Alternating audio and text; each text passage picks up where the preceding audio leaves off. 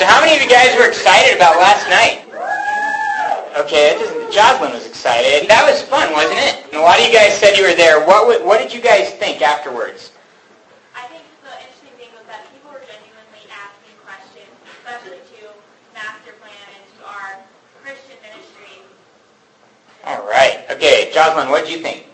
She took mine. What a jerk. Anything? Something else? Uh,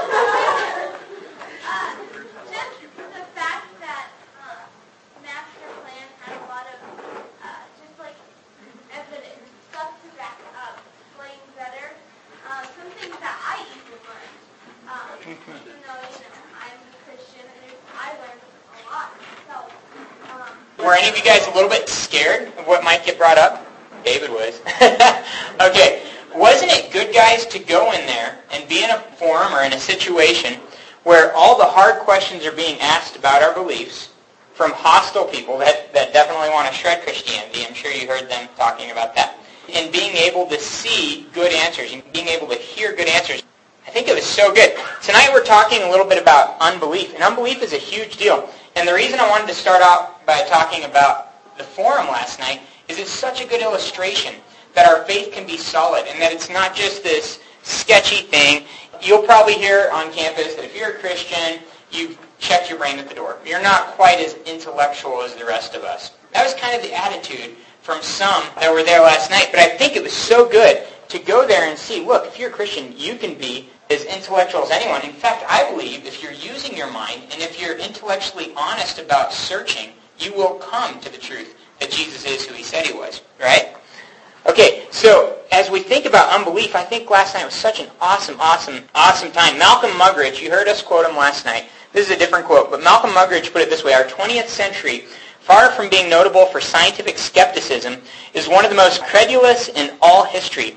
It is not that people believe in nothing. Get this, guys. It is not that people believe in nothing, which would be bad enough, but that they believe in anything, which is really terrible. And I think this is the case. We, we're so used to being bombarded with TV, with news, with whatever, that we believe anything. I get emails, guys, from relatives and friends and people like that of the most stupid things I've ever heard in my entire life.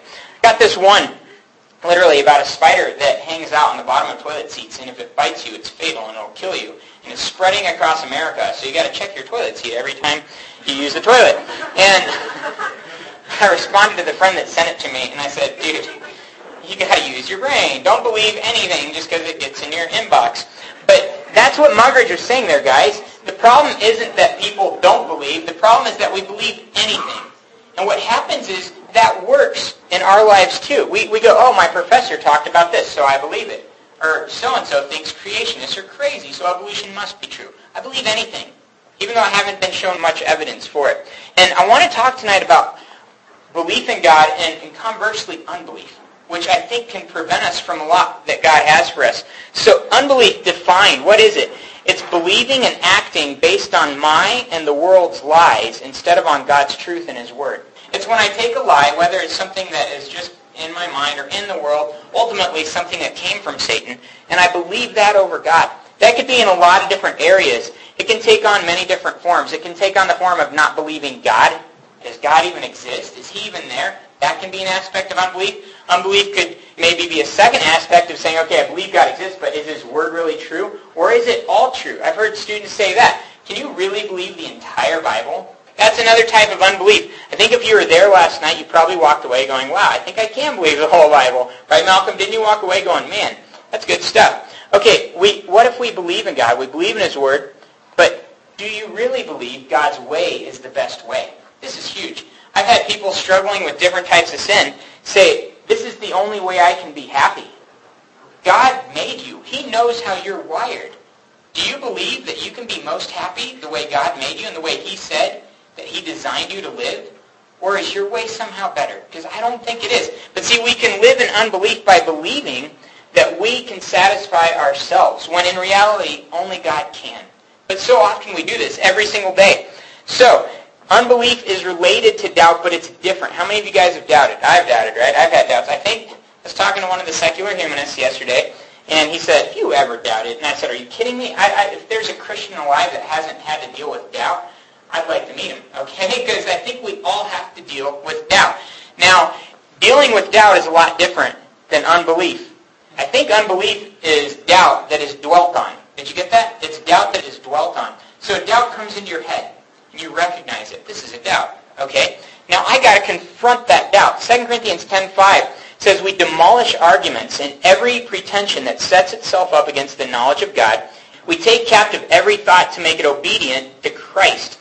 So what happens is I get this little doubt in my mind, and I, I have a choice. What am I going to do with that? I have to confront it. I have to confront it with the truth and discover for myself what's really true.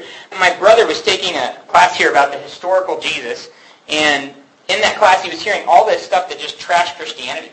And I told Dave, if you're going to take that class, you better be committed to really researching all those topics so you know what you stand for. He made that commitment. Okay, so every day in class he was prepared to answer those arguments against God that his professor was bringing up. And you know what? Finally the professor said, okay, okay, okay, I lie in class to see if students are really paying attention.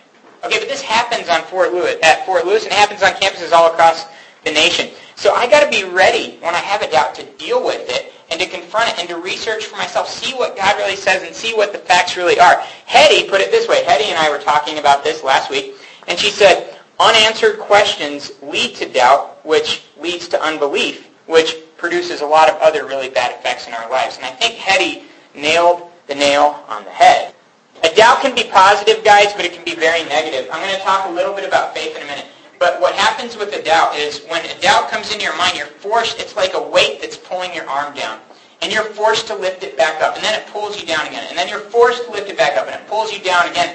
And what's happening is it's building your faith. We'll talk a bit about that in a minute. Okay? So doubt can be positive if I'm willing to lift it back up. If I'm willing to research, to confront that lie, and to see for myself. But if I don't, it just drags me down and it kills me. And it leads to unbelief in my life where I start to doubt God as a lifestyle. And I don't believe him, but instead I believe the lie. And that is not good. So unbelief is a big deal. What does it do in each of our lives? Unbelief causes so much, guys. The Bible tells us in James 1.6 that it destroys stability. How many of you guys think we need stability in life? I think we need it for every aspect of life. James 1.6 says, He who doubts is like a wave of the sea, blown and tossed by the wind. You've, see, you've seen waves on the sea just crashing back and forth, no control, no stability. They're just everywhere. And the Bible says that's really the way we are when doubt controls us, when we're doubting and when we're living in unbelief, and we're not looking at that argument and dealing with it. Does that make sense, guys? We're all over the page. Any new argument that comes to my head sways me a different way. Not to trash the panel last night, but I, I know the Secular Humanist Club oftentimes were swayed back and forth at different times during the actual debate. Is there evil? Yes and they'd start to disagree with each other a few times. Okay? Well, if we, if we don't have a foundation or a standard to base ourselves on, we're going to be swayed back and forth. That's what doubt does to us. And it kills our growth, guys. It hinders our fellowship with God. It hinders our relationships with each other. It's not good. If we live in unbelief, guys, we're going to miss our life purpose. Imagine living your entire life not believing what God has called you to and missing the purpose that you were created for. Imagine the impact that God put you on this planet for. He promises he has a plan for your life. Now imagine missing that plan because we don't believe him. I don't want that to be true of me. I don't want to get to the end of my life and go, wow, I missed it. I missed why I was here. You only get one life to live. I want to live it to its fullest extent, guys. If we live in unbelief, we're going to avoid risks, and we're never going to get to experience adventure. Has that ever been true of you, where you, you have some level of unbelief and so you don't take a step, and the result is you don't experience the adventure that makes life great. And last year you guys are jumping out of these 30-foot aspens, Malcolm and Emily, and a bunch of you guys, but, but Malcolm and Emily started it, I think. So when you guys were doing that, you had a belief that you were going to survive, okay? You weren't living in fear going, I will die. And you ended up having a lot of fun and a lot of adventure. Okay, if you would have been living in unbelief and fear, you would have missed that altogether. So I can't live in unbelief and miss the adventure that God gave us to make this life awesome. If I live in unbelief, guys, I'm going to miss seeing God work, and I'm going to miss growing closer to Him. Do you want to see God work in your life? How many of you guys walked out of that meeting last night jazzed? I was so pumped up. I couldn't sleep last night. I was sitting at my house, and I'm like, okay, let's do another one right now. It was amazing, I thought. I talked to one of the secular humanist guys today. He tells me, I went home, I couldn't sleep all night because I was just thinking. All that stuff just got me thinking and thinking and thinking. It's just amazing, guys, but when we take risks, when we step out in faith, we get to see God work. And that's exciting. And if I live in unbelief, I don't get to see God work. And that's not exciting. That's, that's a total bummer. Okay, if I live in unbelief, I'm going to be trapped in sins of, get this, omission and commission. Okay? So I'm going to be trapped in sins that keep me in bondage. Whether it's not doing the things God's called me to, or whether it's doing the things God told me not to do. Those things begin to trap me and keep me in bondage when I don't walk in belief and when I walk in unbelief towards God. And practically, we lose. If we walk in unbelief, we're the ones that lose.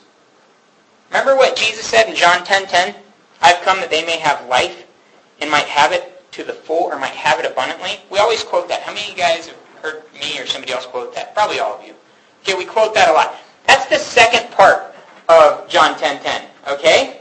You know what the first part says? It says the thief comes only to steal, kill, and destroy. That's not good. Okay, so it says Satan comes to steal, kill, and destroy, but Jesus came to give you the most abundant life imaginable. So I want that abundant life that he promises, but what happens when I live in unbelief is I get the first one, right? I get robbed. I get lied to. And ultimately I miss the life that God has for me because I choose to live in unbelief. So at an even bigger level, so I miss out if I live in unbelief. At an even bigger level, guys, the world misses out. Other people miss out. God didn't create you to just live your life and pay your bills and die. Thank God. He created you to make an impact in other people's lives. And if I'm living in unbelief, I'm not going to have that impact that God created me for. In Romans 10, 13 through 14, it says, Everyone who calls on the name of the Lord will be saved. Everyone who calls on the name of the Lord will be saved. How then can they call on the one they have not believed in? How can they believe in the one whom they have not heard? And how can they hear without someone preaching to them? See, if I'm not willing to take a step of faith and share my faith, people won't hear. So they lose. So if I live in unbelief, other people around me lose. Ultimately, though, guys, God loses. You know, Jesus was prevented in work that he wanted to do by man's unbelief. You can read about it in Matthew 13.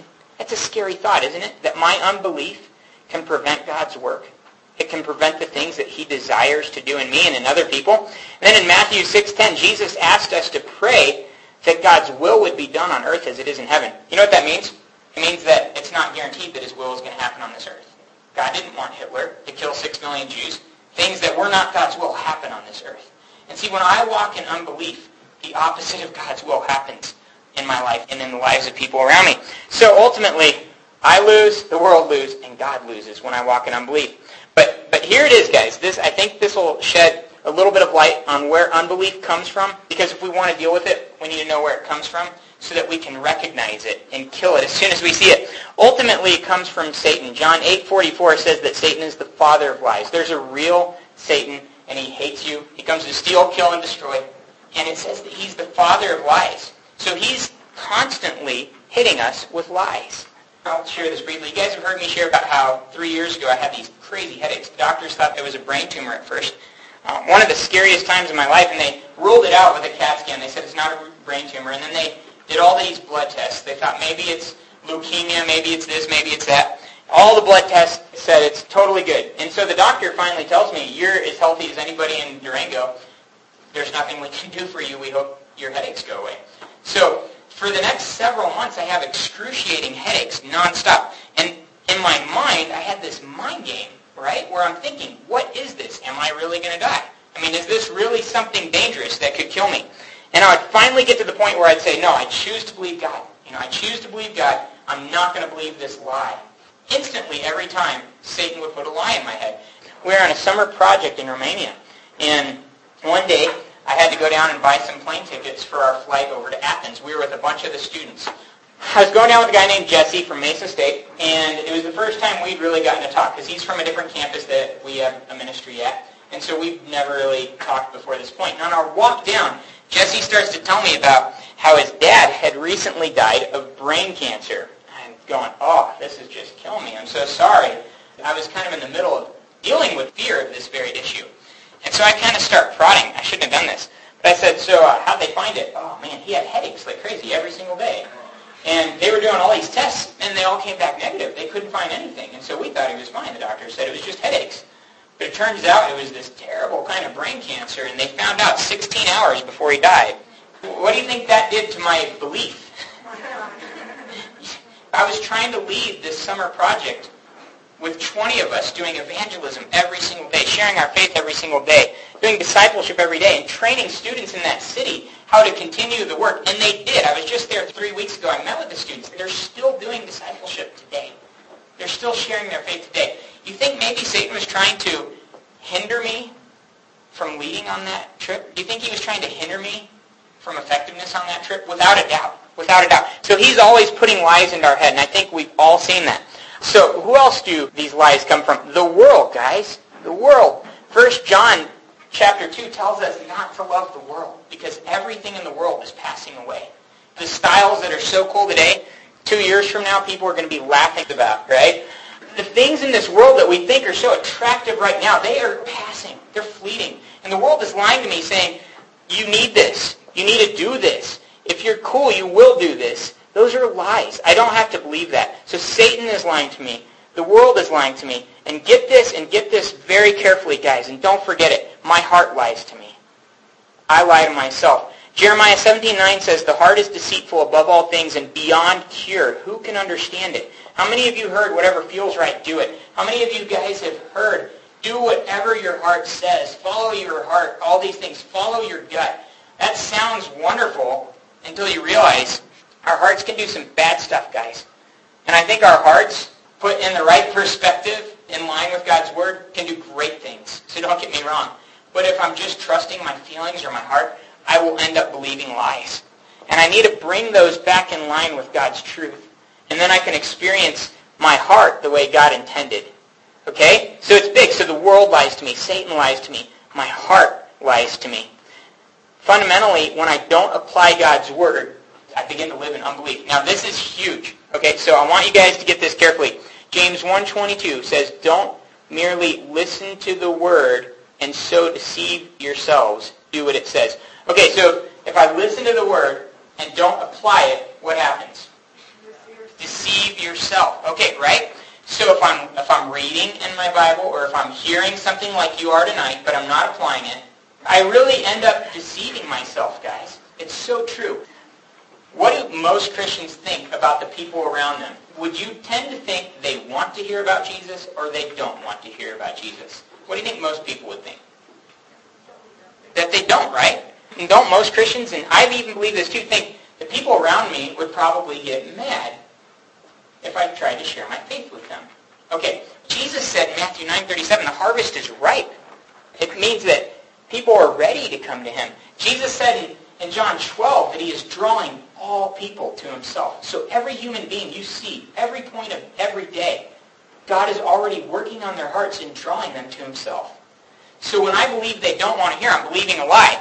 How do I get to the point of believing that lie, though? Well, I read in the Bible that I'm supposed to share my faith, and then I don't share my faith. And then I become deceived and start believing they don't want to hear me share my faith. Does that make sense? You see the connection here? Why, why do people say they can't tithe or give 10% of their money to God? I don't have enough money, right? Isn't that why people say they can't tithe? I don't have enough money. Do you have enough money? And Philippians 4 says that my God will provide all of our needs out of our generosity. So I know that God provides. And you guys, almost five years ago now, I quit my job and have not had a secure income since then. I've never missed a bill. I've never missed a mortgage payment. God is faithful. He can provide. So it's a lie for me to believe that he can't. But what happens is when I'm not obeying Scripture and giving, I start to believe a lie that I can't afford to give. Is, are you guys catching this? So if I'm listening or hearing or learning God's Word but not applying it, I will begin to deceive myself. So honestly, I think when you think about lies, you're looking at Satan as the father of lies, the world lies to me, my heart lies to me. But probably one of the most insidious forms of unbelief comes from reading my Bible and choosing not to do what it tells me to do. That's where I get trapped. And that's really a dangerous place. And I got to destroy that unbelief right from the start. Hebrews 3.13 says that I become hardened by sin and by the deceitfulness or the lies of sin, where it makes me hard to the point where I almost don't even care anymore. Okay, so I need to kill it. So how do I destroy it? How do I kill it? You guys have probably pulled up weeds before and realized they come back, right? They keep coming back. Until we put weed mat down at our house a couple years ago, I pull those weeds every week. They just grew back and back and back and back. So eventually you have to destroy the weeds at the source. And that's how it is with doubt. That's how it is with unbelief. If I, if I don't destroy that unbelief, it captures me. And I'm in bondage to it. And it prevents all that God wants in my life. So how do I control it? How do I kill unbelief in my life? First, persevere through it. You guys, I'm sure all of you in here have some issue of doubt in your life right now. And that's okay. God is going to use that to strengthen you if you let him. So you need to persevere. Okay, first of all, persevere. Next, learn to recognize it. They say that the way they recognize counterfeit money is by becoming so familiar with real money that as soon as they see a counterfeit, they can pick it out a mile away. But we have to get familiar with God's Word first before we start to recognize what lies are. Does that make sense? If I don't know what God's Word says, there's no way in the world I'm going to recognize a lie when it comes into my mind or into my life. So I got to get good at recognizing God's Word and learning it and applying it so that I can see those lies when they do come. So I need to walk by faith in applying God's Word. I can't do it on my own. Last night, if any of you guys thought Ronnie, Rob, and I had no fear going into it, you're crazy. Obviously we had fear. You know, we're getting up in front of 120 people, letting them ask any question they want about our faith and trying to defend it. How can you prepare for that in one or two hours? okay? It's impossible. So you go in with a little bit of fear, but you trust God and you take a step of faith. Now, a refresher on faith. I said a minute ago that we mentioned faith real briefly, so this is going to be quick. You can talk to me more about it if you want, but if you were here last year, you remember this. You're never going to get more faith, guys. You will never get more faith. Romans 12.3 says that God has given each one of us a measure of faith. It means he's given Angie a little bit of faith. He's given David a little bit of faith. It doesn't matter how much he gave me. If I have faith like a mustard seed, Jesus said I could move mountains. That's huge. So it doesn't matter what measure he's given me. I'm sure it's enough. He has given me only a measure. The Bible doesn't say he's going to give me more faith. So how do I get my faith to be big enough for what God wants me to do? Well, it's real simple, guys. 2 Corinthians 10.15 says our faith grows. It's like a muscle. You were born with a certain number of muscles. You aren't getting any more muscles, Ben, as muscular as you are. No more muscles are coming. The only way you get more muscular is to build the muscles that you were born with. Does that make sense? So God's given you a measure of faith. Now we build it and let it grow. In James 2.22 it says our faith can be made complete by what we do. So as I apply God's word, guys, instead of becoming deceived, as I apply his word, I'm building my faith. Do you see that? So if I don't apply the word, I become deceived. If I do apply the word, I build and grow my faith. Is that not cool? I hope that a light goes on where we say, I want to apply God's word every day for the rest of my life. Okay, Luke 16:10 then takes it the next step, and it says, "Be faithful with little, and God will make you faithful with more." So the way I conquer unbelief practically, guys, is I read God's word and I apply it, taking a step of faith, building and growing the faith God's already given me, being faithful with little, so that I can later be faithful with more. You start with the small weights first, and then you go on to the big weights. So I don't know what your small weight is right now. Maybe it's tomorrow at 11 o'clock. We're going to meet over here in the snack bar. And we're all going to meet, we're going to pray for a while, and then we're going to go share our faith. So be there at 11, shameless plug, it'll be an awesome time. But that'll be a good step of faith. And then when we're faithful with little like that, God will help us be faithful with the next step. See, our faith is growing. Okay, so just to recap that. If I read the Word, study the Word, go to a million great church services, and listen to every good speaker in America, but don't apply it, I actually end up deceiving myself. Whereas, if I listen to the Word and apply it in my daily life, I build and grow the faith that God's already given me. I hope that sticks. Ultimately, guys, you can't conquer unbelief on your own. Pray. Pray that God would help you with your unbelief. In Mark 9, there's this story in verses 17 through 27 of a father who has a demon-possessed kid. And not only is he demon-possessed, but it's manifesting itself in physical situations also, where the kid has health problems. And so the man comes to Jesus and he says, if you can do anything, take pity on us and help us. And Jesus goes, if you can do it? Okay, can you imagine Jesus telling you this? He's like, what do you mean if you can do it? What do you mean if you can do it? And then Jesus says, everything is possible for him who believes. Everything is possible for him who believes. Now, the guy doesn't do what most Christians would do. I'm going to try and conjure up belief feelings. That's not real belief, okay? The guy is honest with God, and I think each of us have to be the same way. And he says, Jesus, this is so good. He says, I do believe. Help me overcome my unbelief. Don't you want that same attitude? Right, come to Christ and say, look, I want to believe, but I'm struggling with this doubt. Help me overcome this unbelief. Help me take the step of faith, trusting you, and overcome this unbelief that is weighing me down. And you guys, that's why he gave us his Holy Spirit, right? To work mightily in us. You guys remember about being filled with the Spirit, the ABCDs? Okay, as I'm consciously filled with the Spirit on a daily basis, he will give me the power to face down my unbelief and to walk trusting him in belief. Okay? So, I don't have to do it on my own. If I will just believe God, guys, anything is possible. Romans 4.17 says that God is the God who gives life to the dead and calls things that are not as though they were. That's the God we serve. He's capable of anything. He's huge, guys. I don't want to live in unbelief. I don't want to live in bondage to sin. We don't have to, right? If I live in unbelief, I'm going to live in bondage to sin. I don't want to let unbelief destroy my own walk with God, my time in the Word, my time in prayer. There's a great quote by John Harden, and he said, those who do not believe do not pray. This is a good functional definition of faith. Faith prays, unbelief does not. Isn't that good? If I'm believing in God, I will be praying because I know that prayer has effects and it has power. What about evangelism? If I live in belief and not in unbelief, I realize the harvest around me is ripe and that God wants to work on the people around me. Hetty's going to be speaking next week about how much we need Jesus on this campus. And I asked Hetty, how did you get so excited about that? She said, well, I started sharing my faith. And I started realizing how everybody around me needed Jesus so desperately and wanted to hear about him. See, that's what happens when I step out in faith. That unbelief is gone. And the harvest is so ripe. Guys, anything is possible. South Korea was a Buddhist nation when our parents were born. Now it's officially, by the UN, a Christian nation. And they've had millions and millions and millions of people come to Christ. Is that possible anywhere in the world or just in South Korea? It's possible anywhere, guys. Our God is so big, he can do whatever it takes. Can he reach the hardest atheist? Can he? You guys think so?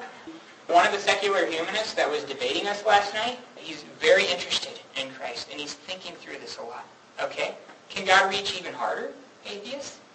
He can reach anyone. He can reach anyone. You guys, he is so good. He is so good, and he can do anything he wants. He's huge. Let's live our life trusting him to do huge things.